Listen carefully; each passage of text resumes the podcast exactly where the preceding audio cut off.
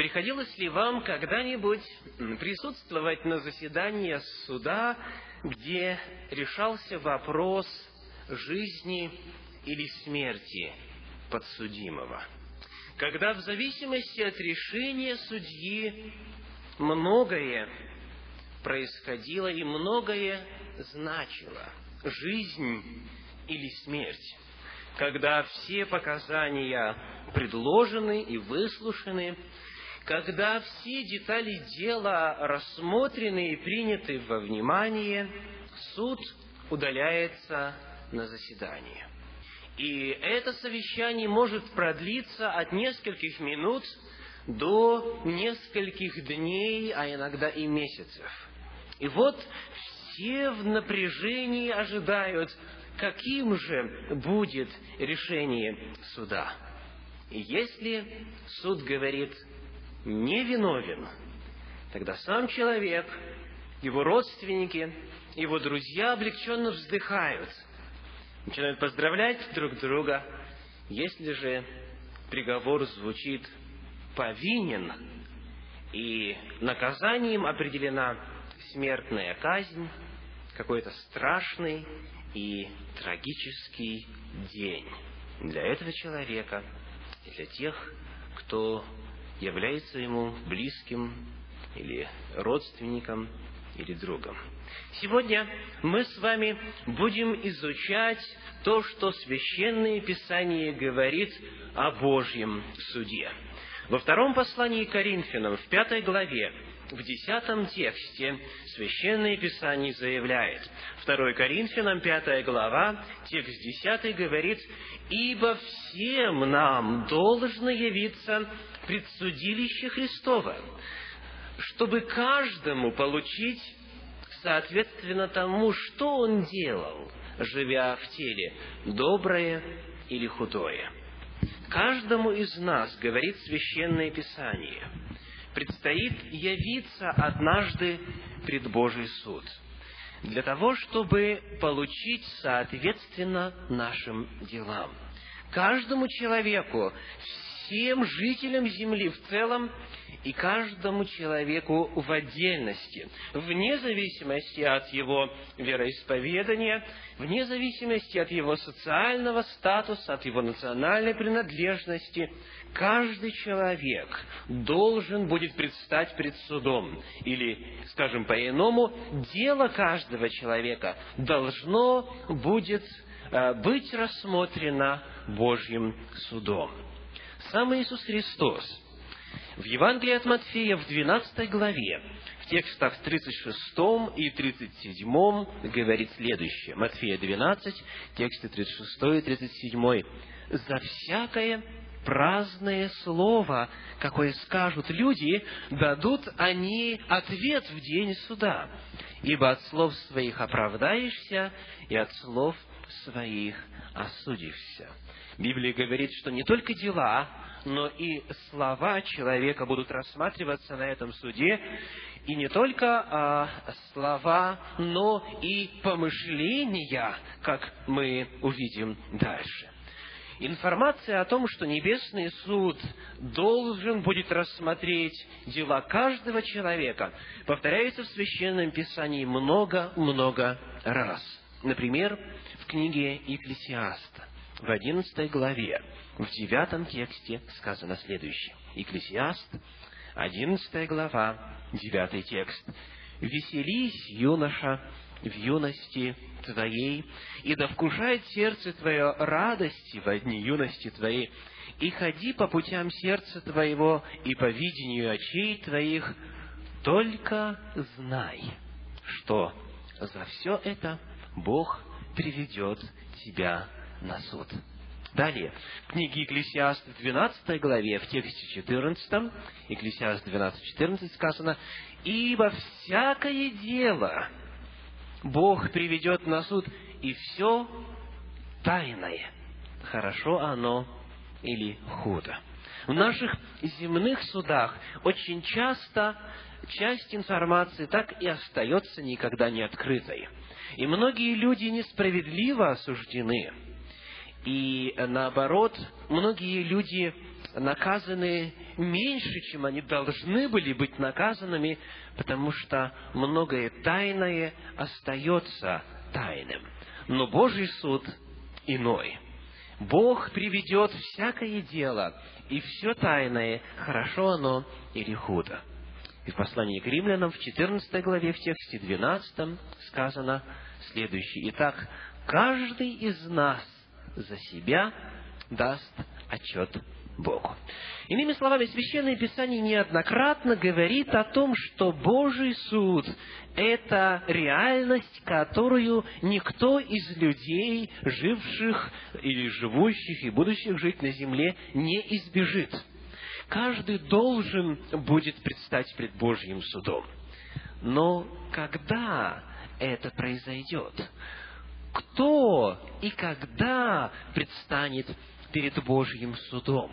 Каково количество небесных судов, которое описывается в Священном Писании, каково количество Божьих судов, кто будет судим в каждом из этих судов, кто будут судьями и каковы результаты этих судов – и с какой целью вообще необходим суд, если Богу и так все известно от начала до конца?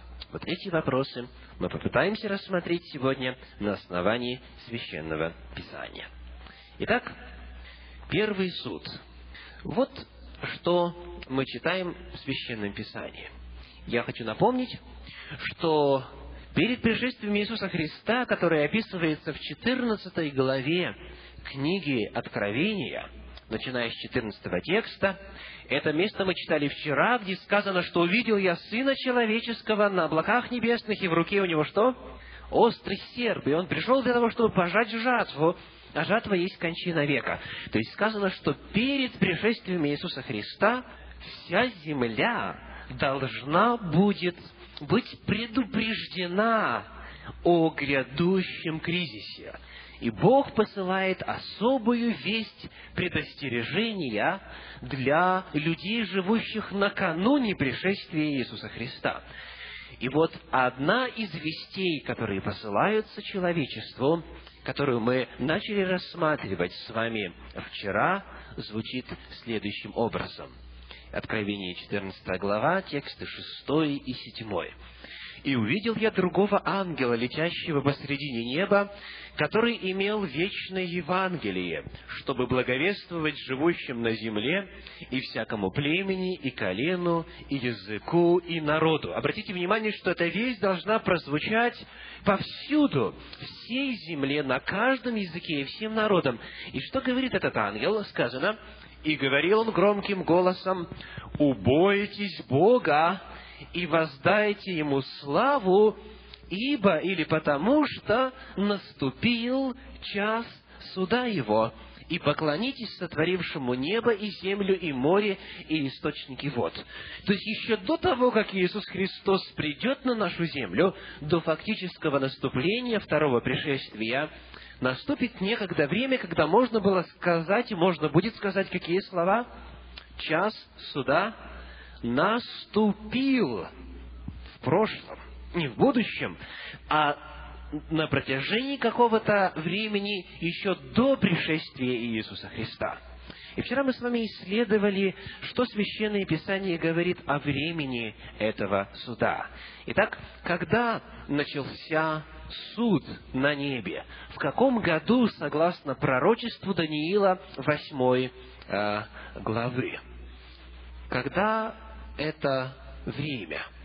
Перед тем, как ответить на этот вопрос, давайте прочитаем текст из Евангелия от Матфея, 16 главы, текст 27.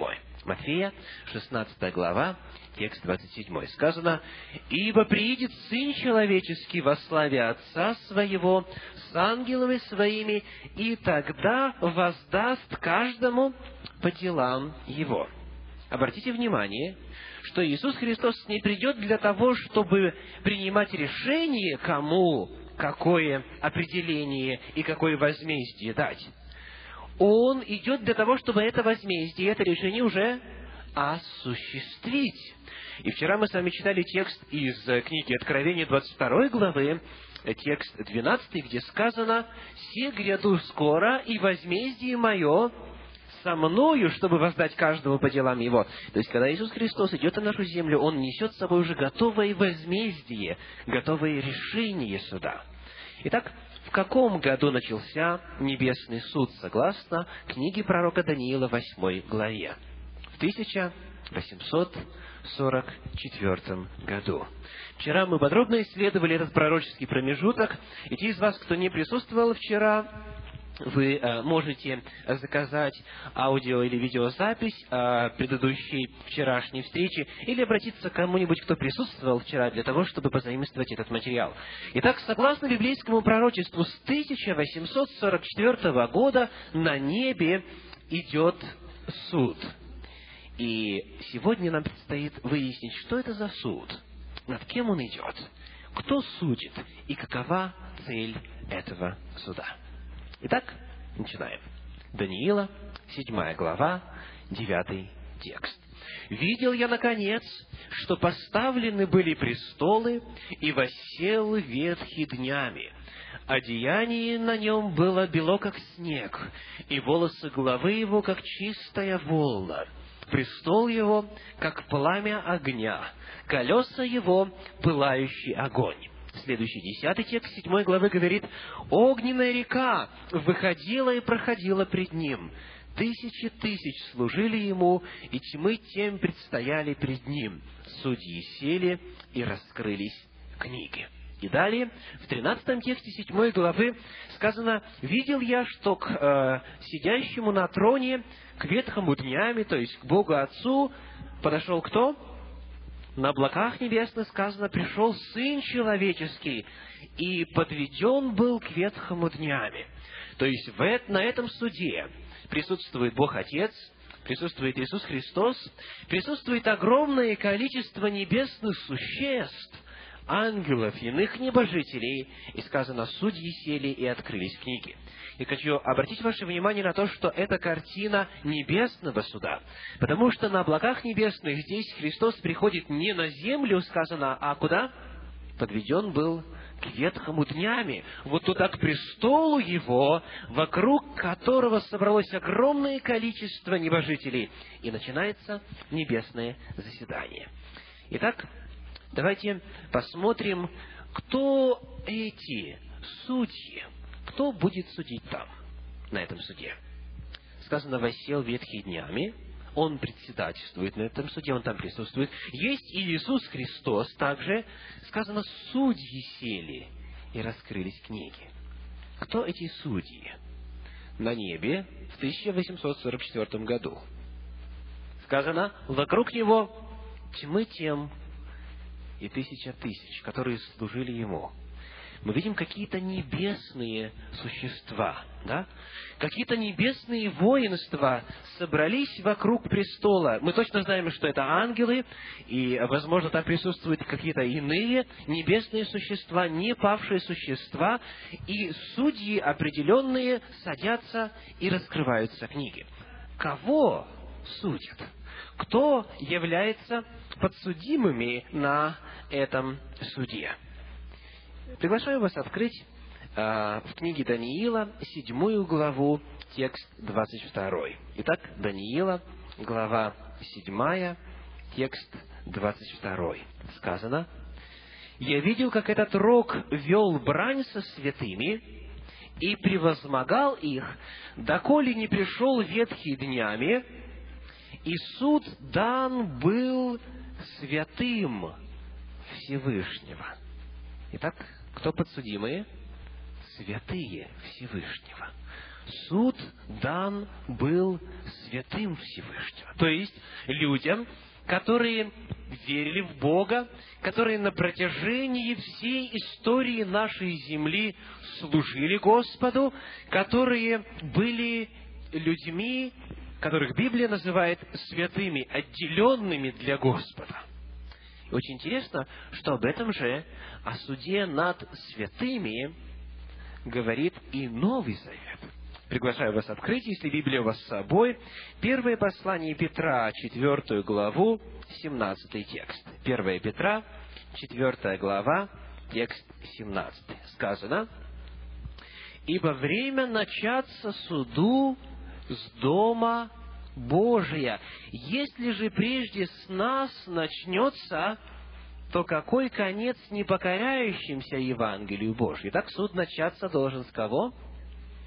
С Дома Божья. То есть с тех людей, которые верили в Бога, которые во время своей жизни заявляли о том, что они служат Господу, которые принадлежали к числу верующих на протяжении всех веков. Сказано, что суд должен начаться с них. И это событие должно иметь место. И суд, который начался с 1844 года, это суд именно над святыми, сказано. Суд дан был святым Всевышнего. Итак, мы ответили на вопрос, кто судьи. Это Бог и ангелы, и какие-то небожители. Кого судят? Святых. То есть людей, которые в своей жизни, во время своей жизни приняли решение служить Господу. Но дело в том, что а, не до конца, к сожалению, и далеко не всегда человек, который однажды принял решение служить Господу, хранит его до конца своих дней. И вот сейчас как раз мы об этом поговорим. Но прежде я хочу вам кое-что напомнить. Тем из вас, кто приходил на наши встречи постоянно – Скажите, что изображено на экране? Святой из святых. Святой из святых – это второе отделение земного святилища, которое было символом чего? Небесного святилища. Мы вчера выяснили, что земное святилище было построено так, чтобы отображать действия и служения, которые произойдут в небесном святилище. И вот здесь, а, на а, этом экране, вы видите, какой предмет? Ковчег Завета. На его крышке было два херувима, которые стояли лицом друг к другу, и фактически лица их были обращены так, что они как бы смотрели на этот престол, вот на то место, где являлась слава Божия видимым образом. Вы помните, что когда в день очищения святилища первосвященник входил во святое святых единожды в год, что он делал? Он кропил кровью козла для Господа на этот ковчег. То есть очищение святилища или судный день, который указывал на очищение небесного святилища, дает нам очень интересные и важные детали – сказано, что с 1844 года идет очищение небесного святилища. И вокруг престола, на котором является видимым образом сам Бог, находятся кто? Небожители, ангелы. Понимаете?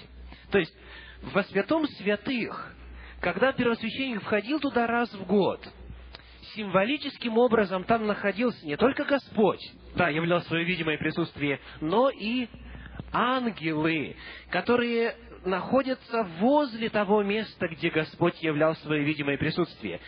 И Библия описывает, мы только что с вами прочли, в седьмой главе книги Даниила сказано «Восел ветхий днями», а вокруг него тьмы тем и тысяча тысяч небесных существ.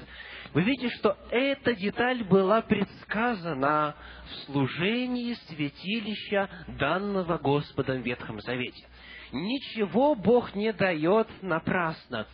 Все имеет свое определенное значение. Итак, во исполнении этого прообраза Дня Очищения в действительности на небе участвуют в этом судебном заседании, в этом очищении святилища небесные существа. Итак, давайте посмотрим, что говорит Священное Писание о роли Иисуса Христа – в книге послания евреям, в седьмой главе, в двадцать пятом тексте сказано, «Посему и может всегда спасать приходящих через Него к Богу, будучи всегда жив, чтобы ходатайствовать за них». И в седьмой главе двадцать шестом тексте послания к евреям мы читаем, «Таков и должен быть у нас первосвященник, святой, непричастный злу, непорочный, отделенный от грешников и превознесенный выше небес» о ком идет речь? Кто описывается? Иисус Христос. То есть, давайте вернем слайд один назад. Подобно тому, как первосвященник в Ветхом Завете единожды в год на день очищения святилища или на день суда входил пред лице Божье, где там ангелы были на крышке этого ковчега, подобным же образом Иисус Христос назван кем? Первосвященником, который появляется, согласно седьмой главе книги Даниила, как раз в том месте, где Бог восседает на своем престоле, а вокруг собрались небесные воинства. То есть Иисус Христос назван первосвященником, и Он осуществляет свое служение так же, как первосвященник в Ветхом Завете осуществлял свое служение в земной скинии. Итак, Иисус Христос должен находиться там, у престола Божия сказано, и вокруг огромное количество небесных существ. Итак, это заседание судебное идет на небе. Судьи – это ангелы, небесные существа, судят святых, тех, кто когда-либо заявлял о том, что служит Господу. Но вот здесь как раз возникает определенная проблема. Знаете ли вы людей, которые однажды стали служить Господу, а затем отошли от Него? К сожалению, это происходит. То есть эти люди когда-то были частью народа Божия, но потом избрали другой путь. И они должны будут также предстать пред небесным судом. Давайте посмотрим на вот то, каким образом происходит этот суд. Сказано, судьи сели и раскрылись книги. Какие книги? О каких небесных книгах рассказывает Священное Писание? Итак, вот я нашел э, на английском языке слайд, который очень подходит сюда. Book of Life. Перевод – книга жизни. Итак, первая книга, о которой рассказывает Священное Писание, Небесная книга, это книга жизни. Приглашаю вас открыть послание к филиппийцам, четвертую главу, третий текст.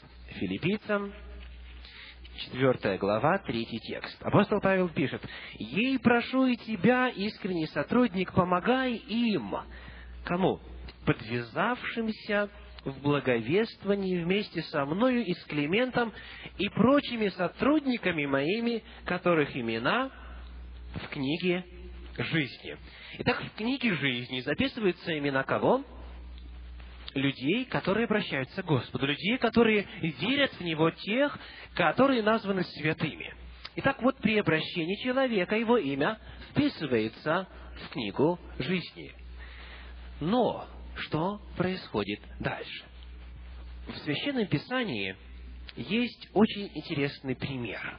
В Евангелии от Луки, в 10 главе, мы прочтем с вами тексты 1 и 20. Евангелие от Луки, 10 глава, тексты 1 и 20.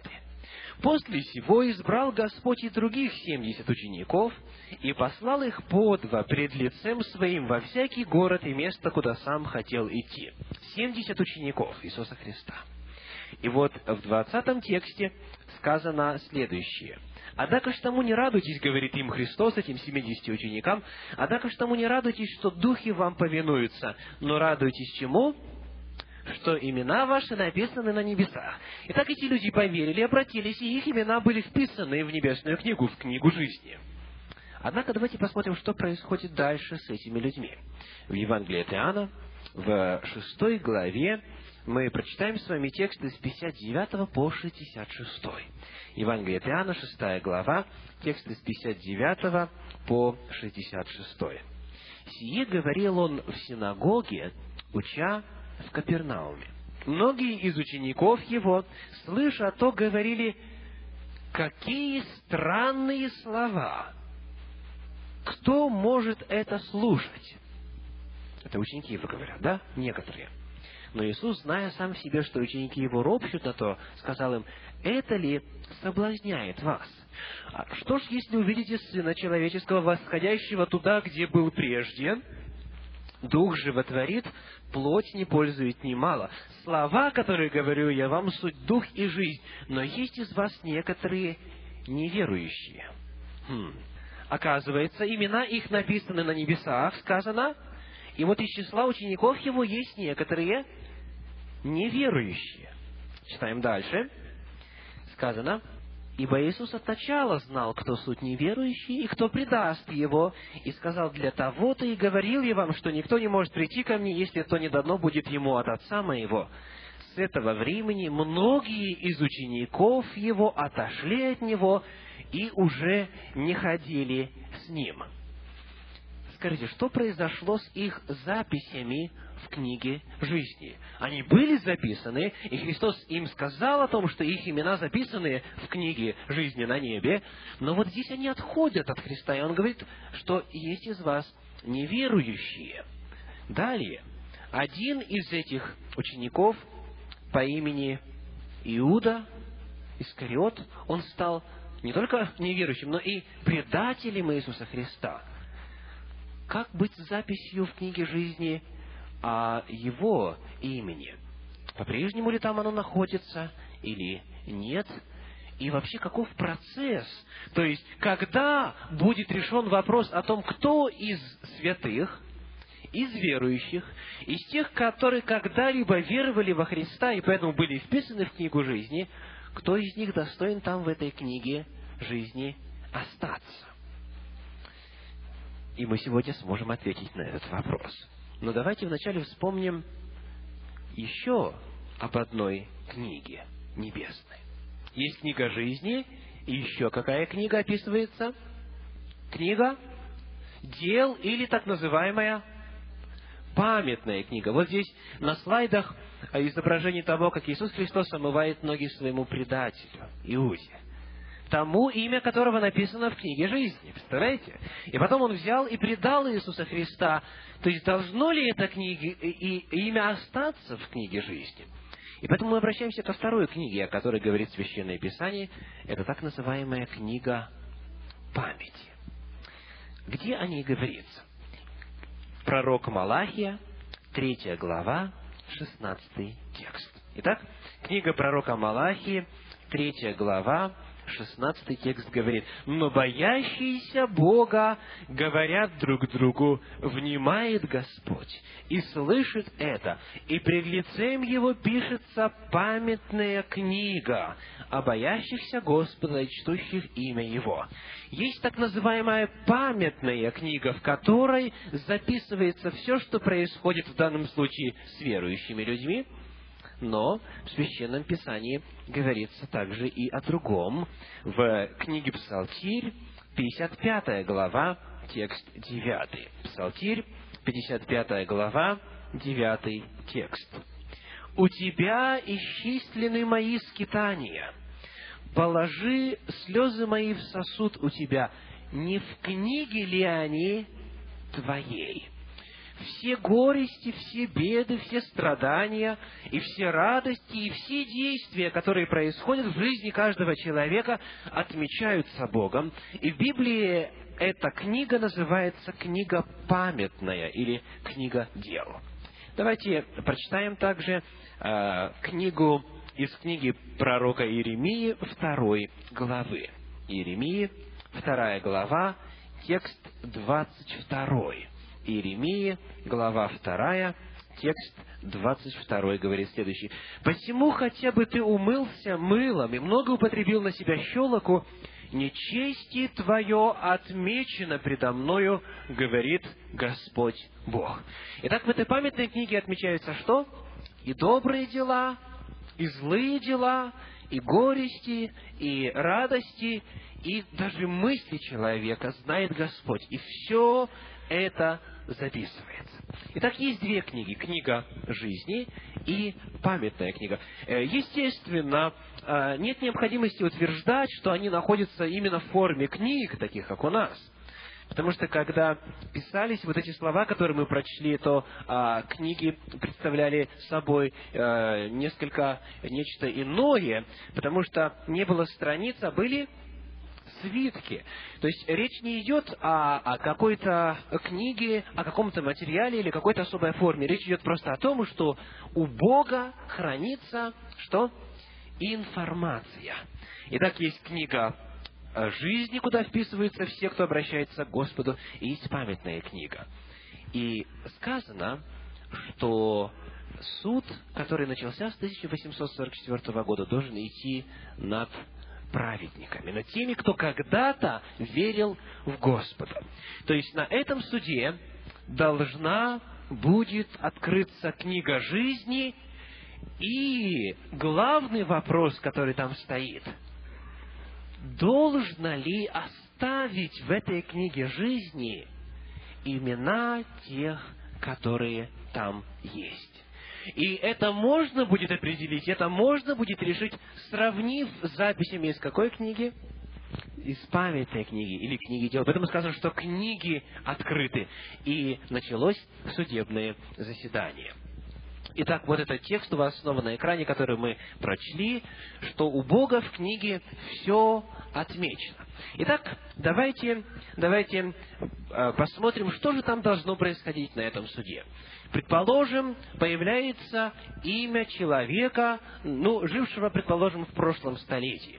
И скажем, что он жил в России, его фамилия была э, Иванов Петр Иванович. И вот этот человек верил в Господа, он однажды обратился к Господу, и вот это имя называется в памятной книге.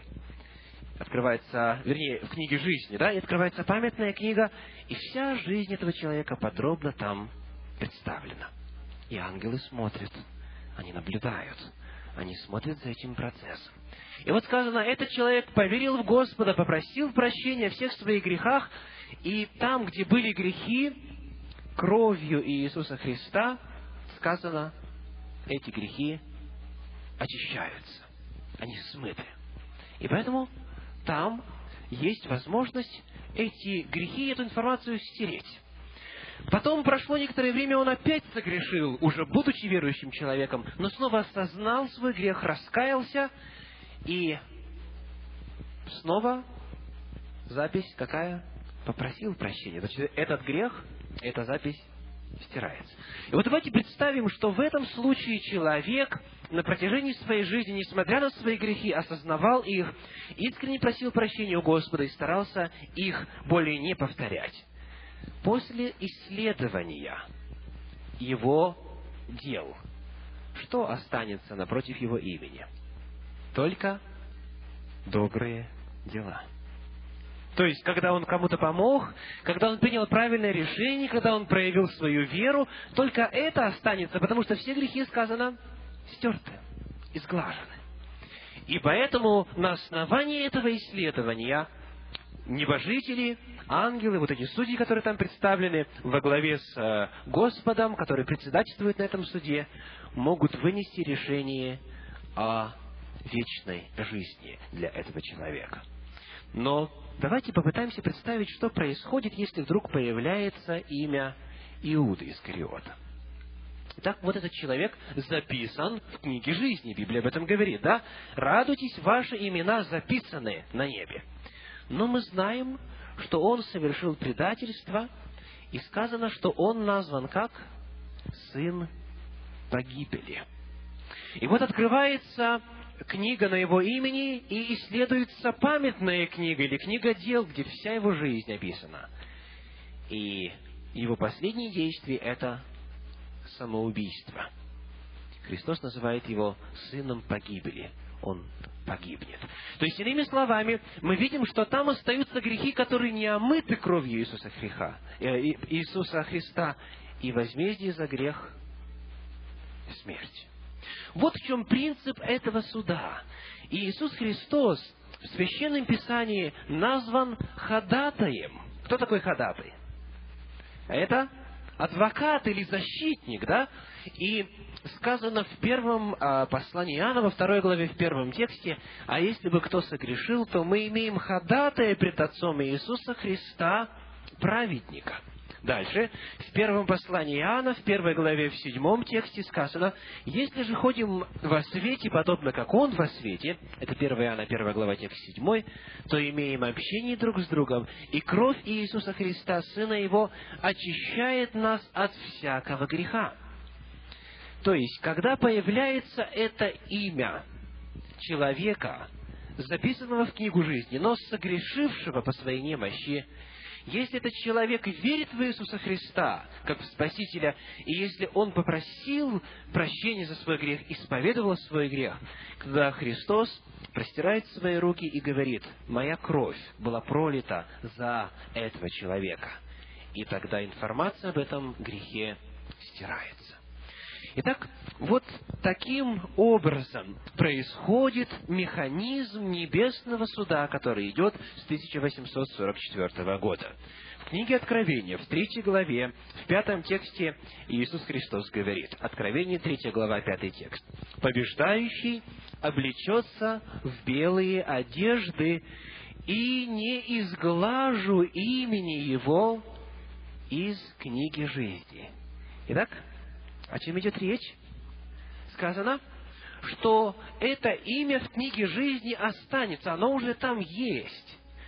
Оно есть, потому что оно вписано туда при обращении человека. Но главное, чтобы это имя там осталось. А помните ли вы, что дальше говорится в этом пятом тексте? Где сказано, «Э, не изглажу имени его из книги жизни, но что?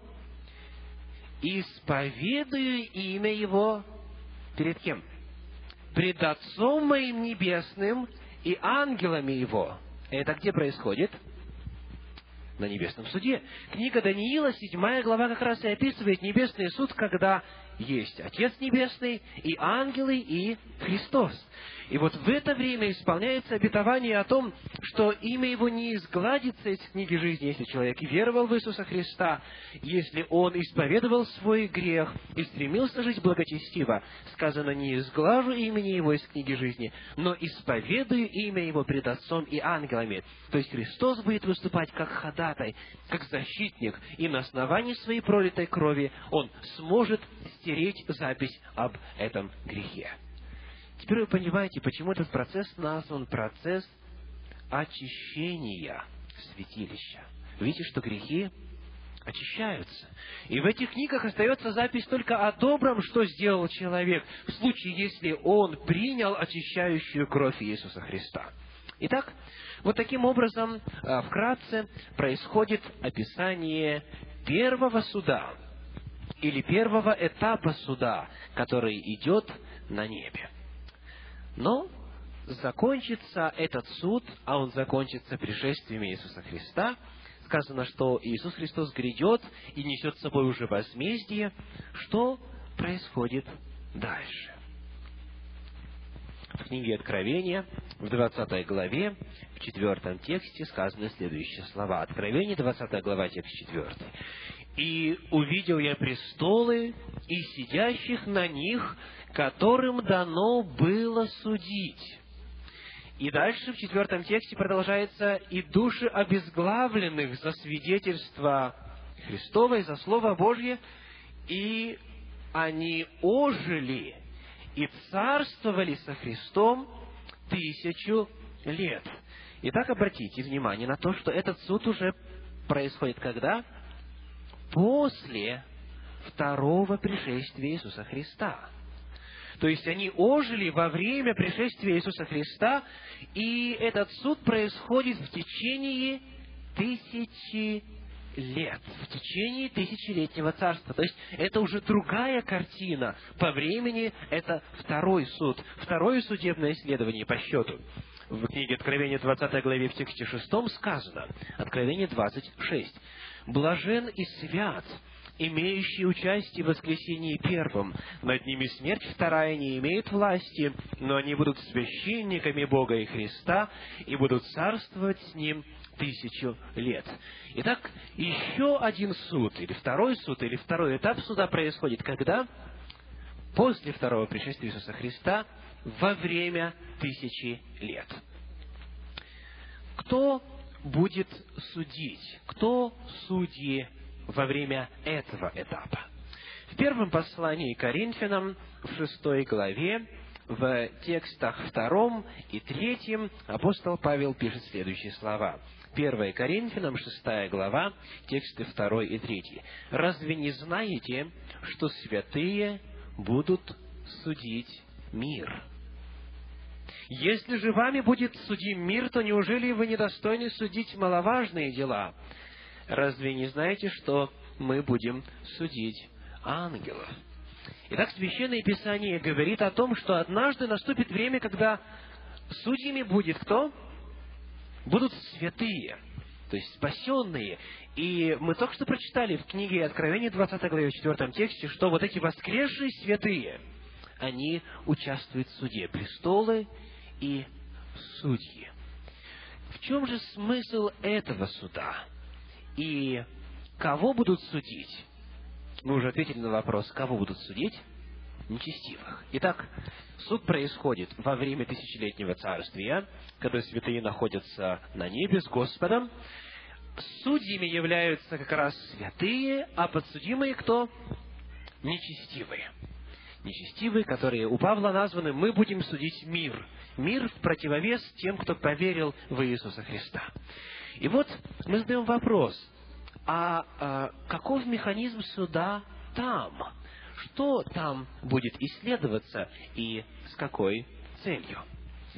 Однажды один а, человек сказал так, когда мы попадем или когда мы с вами окажемся в Царстве Божьем, то там будет три больших вопроса, которые люди с недоумением будут задавать. Первый вопрос. Как здесь в Царстве Божьем оказались безбожники, о которых я никогда не думал, что они там окажутся? Это первый вопрос. Потом тому, как люди, которые пострадали когда-то от разбойников, которые, эти разбойники, впоследствии обратились к Господу, представляете, вас кто-то обворовал или украл, или как-то изувечил, и вы знаете этого человека, и потом раз на небе, в Царстве Божьем, вы встречаете его, он к вам подходит и приветствует вас. Какой у вас вопрос? А что ты здесь делаешь? Ты разбойник, ты нечестивый. Мы ведь не знаем дальнейшей участи этого человека. Вот как, например, разбойник на кресте обратился в последнюю, буквально в последние минуты своей жизни – и многим, наверное, будет казаться, что он не должен быть там на небе. Это первое удивление, да, первый большой вопрос. Как это вот те безбожники, которых я знал, как это они оказались здесь? Второй вопрос, второе большое недоумение. А где здесь эти благочестивые люди, которых я знал, которые должны были быть вместе со мной? Почему пастора моей церкви нет здесь, в Царстве Божьем, например, да? Или почему вот этого праведного, благочестивого человека нет, а в котором я был абсолютно уверен, кстати, про, про пастырей вы согласны? Потому что Писание говорит, из вас самих, из руководителей церкви, восстанут те, кто будет говорить превратно. Угу. Так что второе удивление будет такое, как это здесь на небе я не нахожу тех людей, которых я знал как праведников. И третий вопрос, третье большое недоумение, как здесь оказался я? Потому что Священное Писание говорит о том, что человек, который остро осознает свою греховность, это как раз человек, у которого есть все шансы оказаться на небе. Помните, апостол Павел пишет, «Я хочу делать доброе, но мне не получается во мне идет борьба. Он очень четко осознавал, что он грешник. Несмотря на то, что он был одновременно и праведником, то есть оправдан Господом, он очень хорошо понимал, что он еще не достиг. Помните, он пишет, «Я не почитаю себя достигшим, но, оставляя заднее, простираясь вперед, стремлюсь к почести, к, выш, э, к почести высшего звания, к высшей цели». Иными словами, некоторые будут задавать вопрос, каким образом я здесь оказался? Какова милость Божья? Почему она так удивительно ко мне была проявлена? То есть, у нас будет много вопросов у тех, кто будет царствовать со Христом, у тех, кто будет э, во время тысячелетнего царствия с Господом на небе. И Господь предоставит возможность открыть небесные записи и посмотреть, почему те, кто не попал на небо, остались на земле, были уничтожены, и почему те, кто по нашим меркам не должен был туда попасть, они находятся здесь с нами. И Библия обещает в первом послании Коринфянам, в четвертой главе, в пятом тексте следующий. 1 Коринфянам 4, 5. «Посему не судите никак прежде времени, пока не придет Господь, который и осветит скрытые во мраке и обнаружит сердечные намерения». Итак, мы сейчас не знаем мотивов человека, мы не знаем того, что скрыто во мраке, и это препятствует нам выносить какое-то справедливое и объективное суждение о человеке. Но наступит время, сказано, когда этот покров будет снят, и мы сможем для себя ответить на все вопросы. Итак, во время этого суда, во время этого суда, который также будет происходить где? На небе во время тысячелетнего царствия. Судьями будут святые, то есть спасенные. Судить или а, рассматривать дела а, будут кого? нечестивых, чтобы убедиться в справедливости Божьего суда, и иные тайные дела будут рассмотрены. Но что происходит дальше после этого суда? Оказывается, есть еще и третье судебное разбирательство. И вот что мы читаем в Священном Писании. «Прочие же из умерших не ожили, доколе не окончится тысяча лет». Откровение 20 глава, 5 текст. То есть вот эти нечестивые, которые были мертвы на земле, они, сказано, воскресают, когда? После окончания тысячи лет происходит воскресение нечестивых. Дальше. Седьмой текст. Когда же окончится тысяча лет, сатана будет освобожден из темницы своей и выйдет обольщать народы, находящиеся на четырех углах земли, и собирать их на брани. Брань это что? Битва, сражение, война. Число их, как песок морской. Итак, происходит воскресение нечестивых, дьявол собирает их для того, чтобы пойти войной. Войной против кого? Против святого города Иерусалима, который опускается на землю, о чем описывается уже позже, в 21 главе. «И я, Иоанн, увидел святый город Иерусалим, новый, сходящий от Бога с неба, приготовленный как невеста, украшенная для мужа своего». И вот они, сказано, окружают этот стан святых, город возлюбленных, и перед тем, как они брошены в озеро Огненное, описывается снова что? Суд.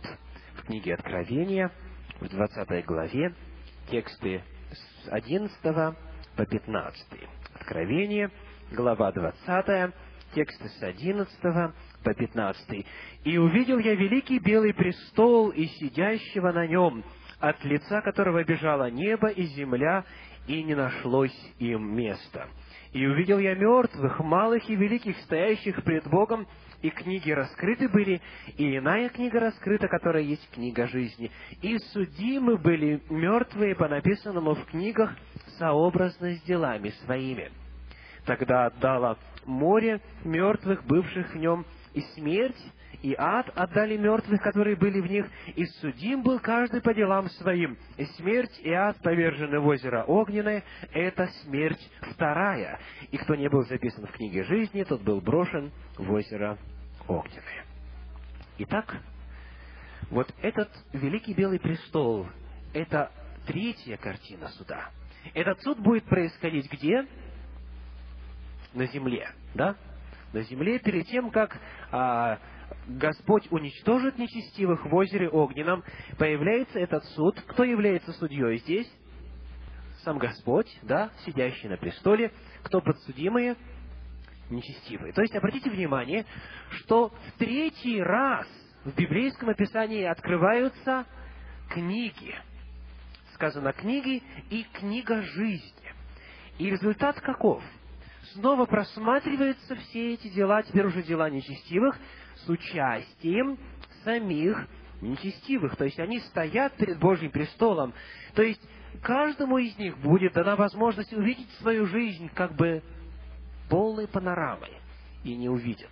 Сколько раз Господь обращался к ним и призывал их, сколько раз Он направлял свои усилия для того, чтобы спасти их, как говорит Христос, сколько раз я хотел собрать вас, как птица собирает птенцов под крылья свои, но вы не захотели. И вот для того, чтобы грешники убедились э, в справедливости Божьего суда, перед ними пройдут все эти картины. Книги будут раскрыты. И, и хочу обратить ваше внимание на одну фразу. Кто не был записан в книге жизни, тот был брошен в озеро Огненное. Вы помните, после первого этапа суда кто остается записанными в книге жизни? Только те, кто омыл свои грехи кровью Иисуса Христа. Только те, кто а, верил в Господа, жил с Ним, и если ошибался, падал, то просил у Него прощения. То есть в книге жизни останутся имена только тех, кто уже со Христом царствовали на протяжении тысячи лет. И сказано, что те, кто не будет записан в книге жизни, они брошены в озеро Огненное. Итак, вот такова картина третьего суда. Сказано, «И не спал огонь с неба от Бога, и пожрал их». Я хочу обратить ваше внимание на слово «пожрал». Что оно означает? Уничтожил или поглотил. То есть это процесс, который имеет свой конец. Сказано, что этот огонь их пожрал, и они брошены в озеро огненное. Это смерть вторая. То есть нечестивые будут уничтожены, и после этого, мы уже изучали этот вопрос, что происходит, сказано, «И сказал сидящий на престоле», это 21 глава книги Откровения, пятый текст, Откровение 21.5, «И сказал сидящий на престоле, «Се творю все новое». И говорит, «Не напиши, ибо слова сии истинны и верны. Земля будет сотворена заново или восстановлена, то есть это будет обновленная планета, на которой будут жить искупленные. Итак, мы рассмотрели с вами три этапа Божьего суда. Важно запомнить, где происходит суд, кто судит и кто подсудимый. Во всех этих трех этапах эти вопросы будут в вопросах сегодняшнего урока. Давайте теперь подведем некоторые итоги, чтобы суммировать информацию, которую мы уже рассмотрели. Итак, сколько у нас этапов? Три, да? Три этапа судебного следствия – и э, после каждого из этих этапов э, есть и соответствующее исполнение этого решения суда. Итак, первый этап начался в 1844 году, и он продлится до какого времени? До второго пришествия Иисуса Христа.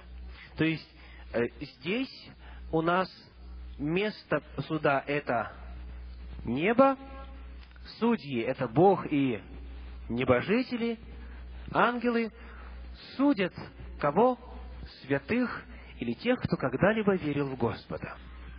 До 1844 года. Их грехи очищаются, и записи из грехов, из, из э, книг изглаживаются. Дальше, второй суд, второй этап происходит в течение тысячи лет. Место где? На небе. Кто является судьями здесь? Святые, то есть те, кто был воскрешен во время второго пришествия и вознесен с Господом. И во время этого второго этапа подсудимыми являются кто? Главным образом, нечестивые. Третий этап суда начинается после тысячелетнего царствия, когда святой город Иерусалим новый сходит с небес, когда происходит воскрешение нечестивых, дьявол их обольщает, чтобы они захватили этот город появляется Великий Белый Престол, и во время этого третьего этапа суда рассматриваются уже в присутствии самих нечестивых их дела. И после этого сказано, не спал огонь с неба от Бога и пожрал их, или они, они вержены в озеро огненное, это смерть вторая. Успели ли вы записать и начертить эту схему? Для тех, кто конспектирует. Итак, первый до второго пришествия, второй во время тысячелетнего царствия и третий суд после тысячелетнего царствия. Но у нас с вами еще есть один очень важный вопрос, который мы должны рассмотреть сегодня. Все-таки для чего нужен Божий суд? Вот эти все три этапа. Если Бог знает все от начала до конца, и а, если Он принимает решение о судьбе человека еще до того, как человек родился, потому что Бог знает все, что этот человек сделает. Итак, давайте попытаемся ответить на этот вопрос, используя вот эту схему. Принцип открытого суда. Итак, принцип открытого суда предложен в Священном Писании. Первое римское, для тех, кто конспектирует, когда происходит принятие решения о том, спасен человек или осужден. Когда происходит принятие решения, когда этот э, момент наступает. Приглашаю вас прочитать вместе со мною в Евангелии от Иоанна, третью главу, 18 текст. Евангелие от Иоанна, третья глава, текст 18. 3, 18. Сказано, верующий в Него не судится, а неверующий уже осужден, потому что не уверовал во имя единородного Сына Божьего. То есть сказано, что в тот момент, когда человек принимает решение либо поверить в Господа, либо он отвергает решение, отвергает эту возможность, отвергает Господа, сказано, он уже осужден, потому что он неверующий. То есть, иными словами, когда у человека появляется возможность услышать Слово Божье и принять решение, и а, когда он а, эту возможность принимает, тогда он автоматически оправдывается, когда он ее отвергает, он автоматически осуждается в это самое время. И я хочу сделать небольшое пояснение по этому тексту. Здесь сказано, верующий в него не судится. И э, в оригинале используется слово «судится» в смысле «осуждается». Верующий в него не осуждается, а неверующий уже осужден. То есть дела всех будут рассмотрены. Сказано, всем нам должно э, предстать пред судилище Христова, то есть дела каждого будут рассмотрены, но вот осуждение придет на тех, кто не верит. Иными словами, сам этот вопрос о, о том, кто спасен и кто погиб, решается сразу же, как только человек принимает решение. Тогда для чего суд? Второе римское озаглавлено здесь на э, экране Божьи цели. То есть, какие цели Господь преследует, когда Он а, предлагает возможность небожителям, затем людям и праведникам и нечестивым участвовать в суде. Итак, имя дьявола означает что? Клеветник. Имя дьявол означает клеветник. Кстати, а что означает имя сатана? Противник, дословно. Это оба, оба слова древнееврейского происхождения, то есть в оригинале Ветхого Завета встречается и слово дьявол, и слово сатана. Сатана означает противник, а дьявол – клеветник. На кого этот клеветник клевещет?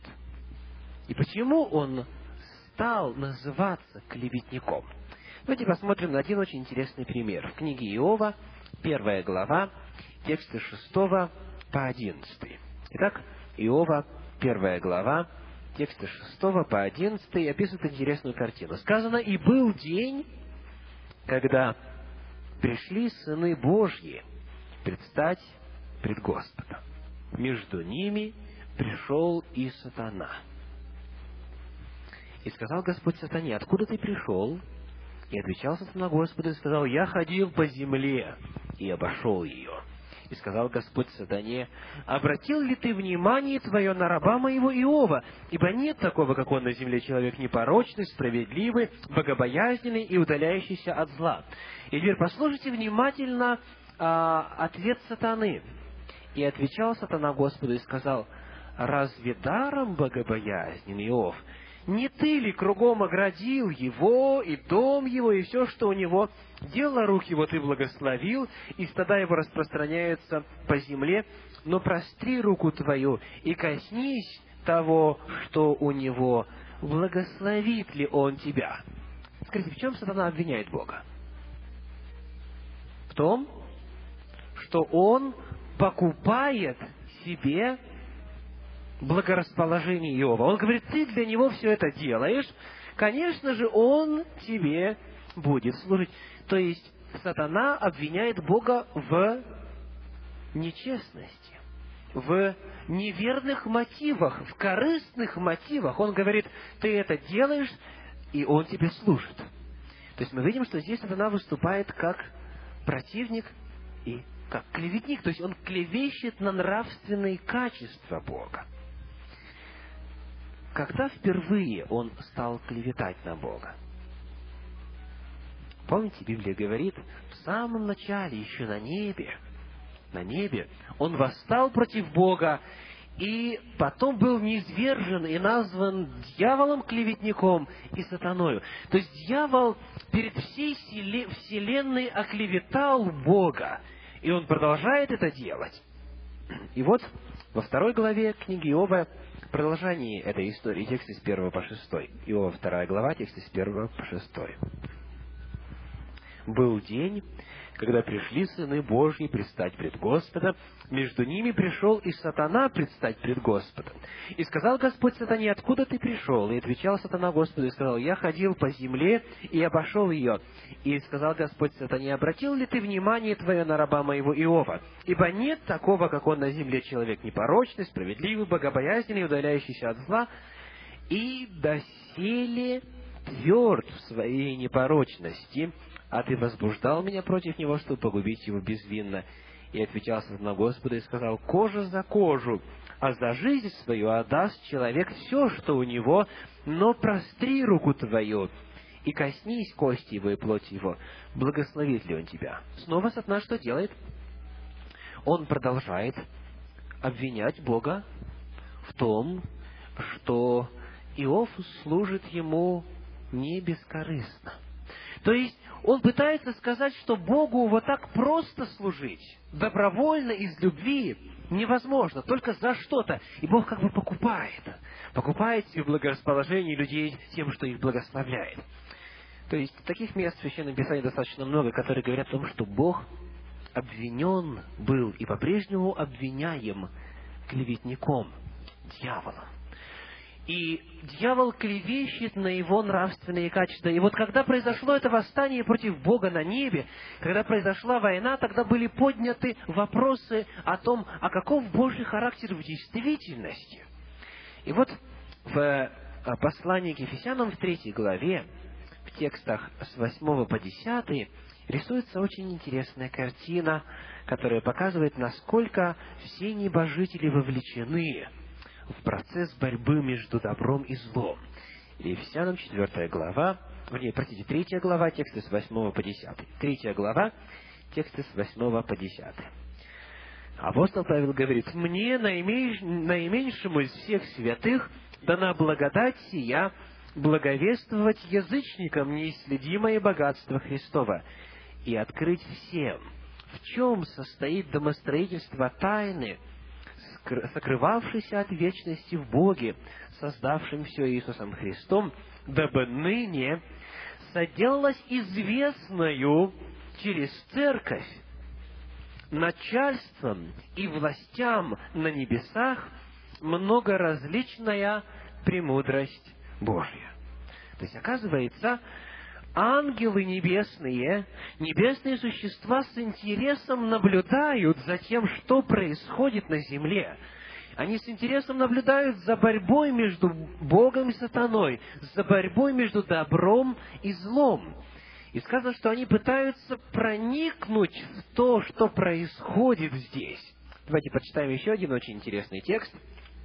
Это место находится в послании Петра. В первом послании Петра, в первой главе, в первой главе, 12 текст. 1 Петра, первая глава, текст 12. Описываются пророки, которым сказано открыто было, что не им самим, а нам служило то, что ныне проповедано вам благовествовавшими Духом Святым, посланным с небес, во что желают проникнуть ангелы. Итак, мы с вами не изолированы во Вселенной. Небесные существа внимательно наблюдают за тем, что происходит. И им очень важно ответить на все вопросы и о Божьей справедливости, и о том, а, как вообще дальше будет разворачиваться борьба между добром и злом. Представьте, что вы живете в удивительно богатой, процветающей, благополучной во всех отношениях стране, где все вопросы и социального, экономического и иного плана решены. И вот здесь правитель вашей страны предлагает сюда, в эту страну, к вам и среди вас поселить людей из какой-нибудь африканской страны, где свирепствует сейчас проказа. Скажите, какие вопросы вы захотите выяснить? Безопасно ли их сюда переселять? Можно ли их, зараженных этой страшной болезнью, переместить сюда, в это идеальное общество? Не повторится ли проказа здесь снова? Так, те из вас, кто знакомы со Священным Писанием, э, поняли, о чем идет речь. Когда наша планета Земля восстала против Бога и вышла из числа всех других сотворенных Богом существ, поклоняющихся Ему, когда на нашей земле появился дьявол и появилась страшная болезнь под названием грех, приносящий смерть, приносящий болезни, приносящий горе и страдания и слезы, сегодня, когда стоит вопрос о том, чтобы представителей этой земли взять снова и вернуть в число тех, кто живет вечно, безгрешно, ангелы и все небесные существа хотят убедиться в том, что их безопасно будет взять туда. И поэтому сказано, что огромное количество небесных существ стоит возле Божьего престола и внимательно наблюдает за процессом суда, который сегодня идет на небе. То есть они знают, что люди, которые верят в Иисуса Христа, обратились, их имена записаны в книгу жизни, но они также знают о том, что мы с вами падаем. Это наши с вами ангелы-хранители, они вот сегодня рядом находятся с нами. И они очень озабочены тем, что будет, если этого человека взять на небо? Не повторится ли эта страшная история греха со смертью и со всеми негативными последствиями снова? То есть, смысл и цель Божья заключается в чем? Чтобы показать и соделать известную многоразличную премудрость Божью, чтобы ангелам, чтобы властям и начальством на небесах это все было стало ясно, доступно и понятно. Дальше. В Священном Писании, и это пункт третий на э, экране, для тех, кто конспектирует, римская цифра 3, иллюстрация открытости Божьих решений – книге «Бытие» в 18 главе, тексты с 17 по 22. Бытие 18 глава, тексты с 17 по 22 описывают, как Господь разговаривает с Авраамом перед тем, как разрушить Содом и Гамору. Да? Вопль, сказано, поднялся высоко до меня, и у Господа было решение принести наказание. Однако, помните, что начинает делать Авраам? Для тех, кто записывает, Бытие 18 глава, текст с 23 по 25. Давайте прочитаем этот очень интересный отрывок. Итак, Бытие 18 глава, текст с 23 по 25. Авраам пытается проверить, чтобы решение Божье было справедливым. Удивительно, но записано следующее. И подошел Авраам и сказал, неужели ты погубишь праведного с нечестивым? Может быть, есть в этом городе пятьдесят праведников. Неужели ты погубишь и не посидишь вместо сего ради пятидесяти праведников в нем? Не может быть, чтобы ты поступил так, чтобы ты погубил праведного с нечестивым, чтобы тоже было с праведником, что с нечестивым. Не может быть от тебя, судья всей земли, поступит ли неправосудно? Итак, мы очень часто похожи на Авраама. Мы говорим, Господи, не может быть такого, чтобы моя бабушка благочестивая а, или прабабушка, чтобы они не попали в Царствие Божье. Хотя у нее не было Библии, она, мы знаем, нарушала волю Божью, но все-таки я думаю, что ее надо бы взять. То есть Авраам что пытается сделать? Пытается проверить, а справедлив ли Бог на самом деле. То есть Бог сообщил ему о своих планах разрушить и уничтожить Содом и Гоморру, и он говорит, фактически, Господи, это достаточно серьезно этот вопрос исследовал. А вдруг там есть 50 праведников, как будто Господь не знает, сколько там праведников есть. Но такова человеческая природа, и человек хочет убедиться в том, что все было справедливо. И самое удивительное, это то, что Господь отвечает на желание Авраама он дает ему возможность участвовать в процессе принятия решения. То есть в текстах с 26 по 33 в этой 18 главе описывается, как Авраам торгуется с Господом и говорит, ну хорошо, может быть 40. Господь говорит, не погублю. Может быть столько, может быть еще меньше. И он останавливается на какой цифре? Десять. Он говорит, может быть, есть десять. Там Господь говорит, хорошо, не пощажу ради десяти. И обратите внимание, что Господь что сделает? Он соглашается с решением Авраама. Авраам говорит, Господи, я чувствую, что вот так было бы справедливо. И Бог говорит, хорошо. Иными словами, у Бога вот так было решение. Он знал, что там даже нет и десяти праведников, но он что позволил Аврааму? Участвовать в процессе проверки этого решения. То есть то же самое произойдет тогда, когда ангелы просмотрят все записи. Когда, у них будет, когда им будет представлена вся информация, они, подобно Аврааму, пройдут тем же самым путем, и что скажут?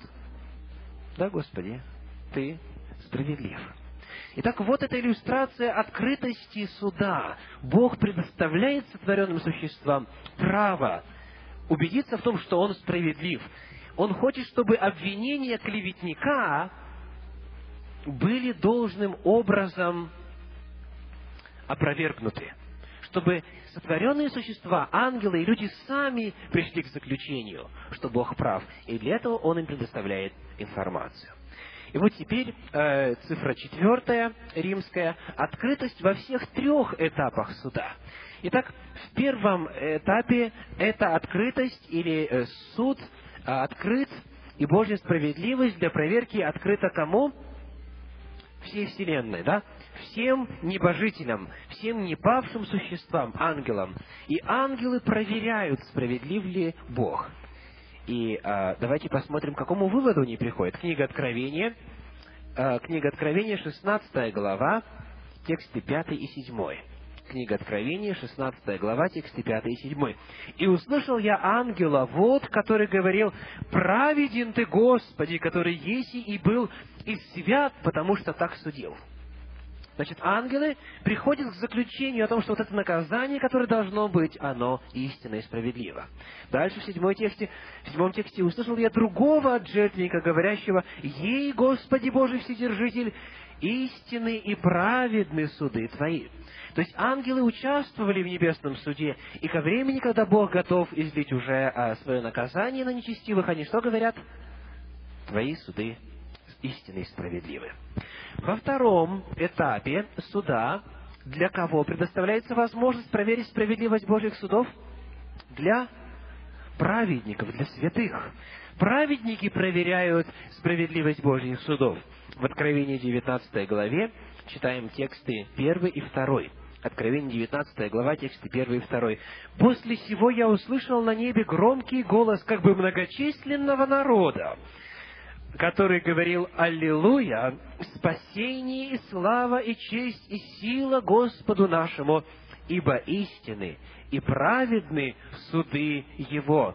Потому что он осудил ту великую любодейцу, которая растлила землю любодейством своим, и взыскал кровь рабов своих от руки ее. Значит, праведники также должны будут прийти к заключению о том, что Божьи суды справедливы. И, наконец, третий этап суда. Кто проверяет Божью справедливость? Сами нечестивые. Они непосредственно, лично участвуют в процессе суда у Великого Белого Престола. И нечестивые проверяют справедливость Божьих судов. Давайте прочитаем в книге Псалтирь, в 118 главе, текст, а, вернее, да, в 118 главе, текст 75. Псалтирь 118, текст 75. «Знаю, Господи, что суды Твои праведны, и по справедливости Ты наказал меня». Вот эту же самую фразу, которую некогда произнес автор 118-го псалма, должны будут произнести и нечестивые. «Знаю, Господи, что суды Твои праведны, и по справедливости Ты наказал меня». Откуда мы знаем, что они э, так скажут? Откуда мы знаем, что они согласятся с этим решением? В книге «Послание к римлянам» в 14 главе, в тексте 10 и 11 находятся следующие слова. Римлянам, глава 14, тексты 10 и 11 говорят следующее. Сказано, «Все мы предстанем на суд Христов». Ибо написано, «Живу я, говорит Господь, предо мною преклонится всякое колено, и всякий язык будет исповедовать Бога». Здесь говорится о времени, когда каждый человек, вне зависимости от того, грешен он или свят, что сделает? Преклонится и признает Божье владычество, и признает Божью справедливость. И обратите внимание, что это сказано именно в контексте чего? Суда. Сказано, все мы предстанем на суд Христов, ибо написано, что каждый преклонится. Иными словами, каждый признает. Каждый признает справедливость Божьих судов, в том числе и нечестивые, которые скажут, справедливо, по справедливости ты наказал меня. Иными словами, Бог предоставит возможность проверить справедливость Его судов. Принцип открытого суда ясно демонстрируется во всем Священном Писании. И цель этих трех отрезков, цель этих трех этапов суда как раз и заключается в том, чтобы вся Вселенная смогла увидеть, что обвинение дьявола, клеветника, беспочвенны, что Бог справедлив, что Он справедлив от начала и до конца. И когда это произойдет, тогда сказано, что всякое колено и земных, и преисподних преклонится перед Господом. И будет Бог все во всем.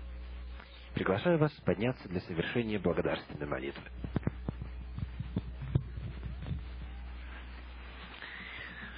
Отче наш, мы благодарим сердечно за этот вечер, который Ты подарил нам.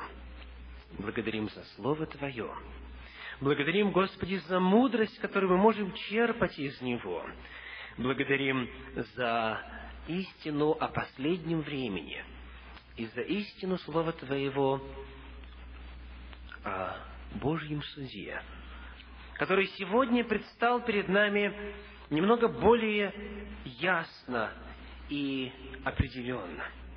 Мы благодарим Господи за кровь Сына Божия Иисуса Христа, который очищает нас от всякого греха, если этот грех исповедан с желанием оставить его.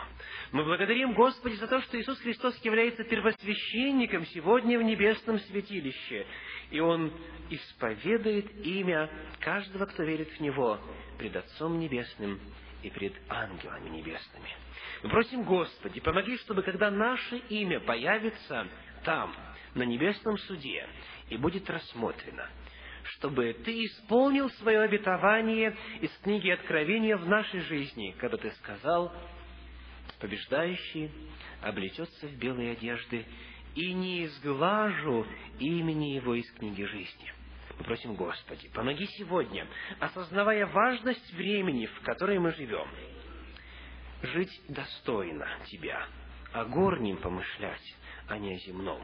Благослови, Господи. И сегодня прошу, сейчас сохрани в пути, и помоги нам снова встретиться завтра и на протяжении последующих дней этой программы, когда мы будем продолжать исследовать то, что Ты говоришь о последнем времени. Благодарим за все во имя Отца, Сына и Святого Духа. Аминь.